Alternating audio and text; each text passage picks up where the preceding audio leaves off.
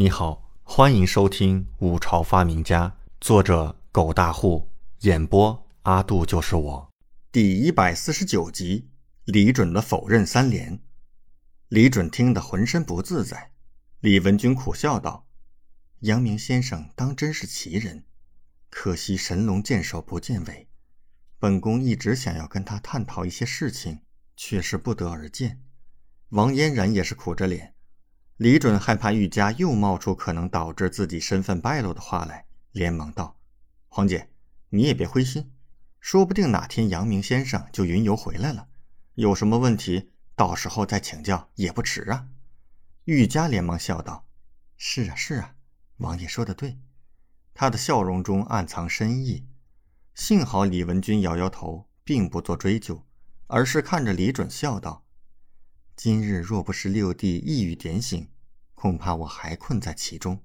王嫣然也说道：“没想到这个问题的答案竟然这么简单。”李准立刻摸了摸鼻子，笑道：“你们也别都信我，这只是我的猜测，说不定那阳明居士人家不是这个意思呢。”“不，他就是这个意思。”玉家立刻笑道。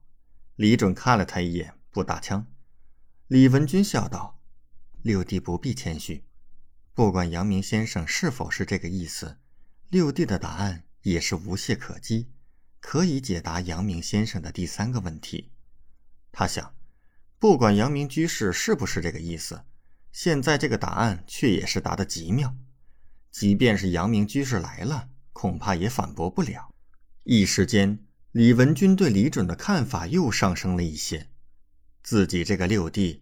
当真有着一些令人意想不到的才智。仔细一追究，细细思量，他身上发生的很多事情都让人震惊。比如发明信号弹，比如发明连弩，这可都是了不得的东西。听说这两样已经开始投入北方战场了，更别说张嘴便能做出的千古佳句了。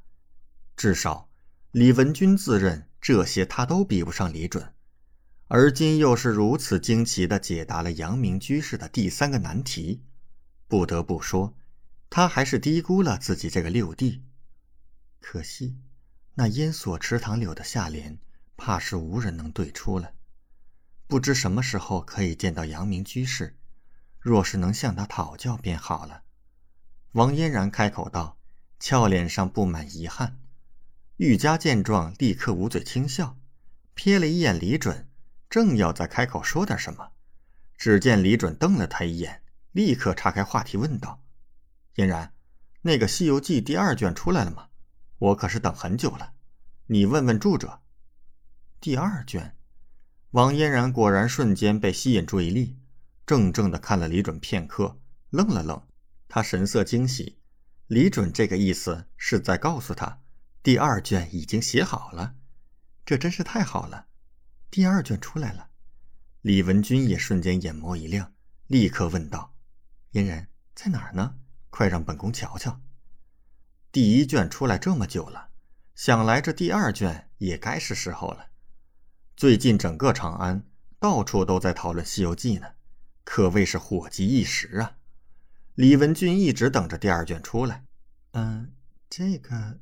这个，王嫣然立刻看向李准，见他没什么提示，便随口胡诌道：“是这样的，鲁树人说这两天便拿过来给我，所以其实我也还没看到。嗯，就是这样。这两天，李文君眼眸闪着光亮，一脸期待。终于是等到第二卷了。这个鲁树人当真是奇才也。对了，嫣然，你问过了吗？”问过什么？王嫣然一脸懵。就是上次让你李准见成功将话题岔开，顿时松了一口气，狠狠瞪了一眼玉佳。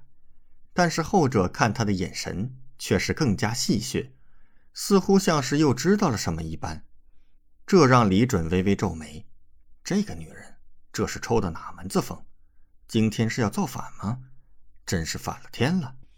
看到李文君和王嫣然正在纠扯事情，玉家忽然悄悄凑到李准的耳边，笑容妖娆，轻声说道：“王爷，看来《西游记》的著者，那个鲁树人和王爷有很大的关系呀。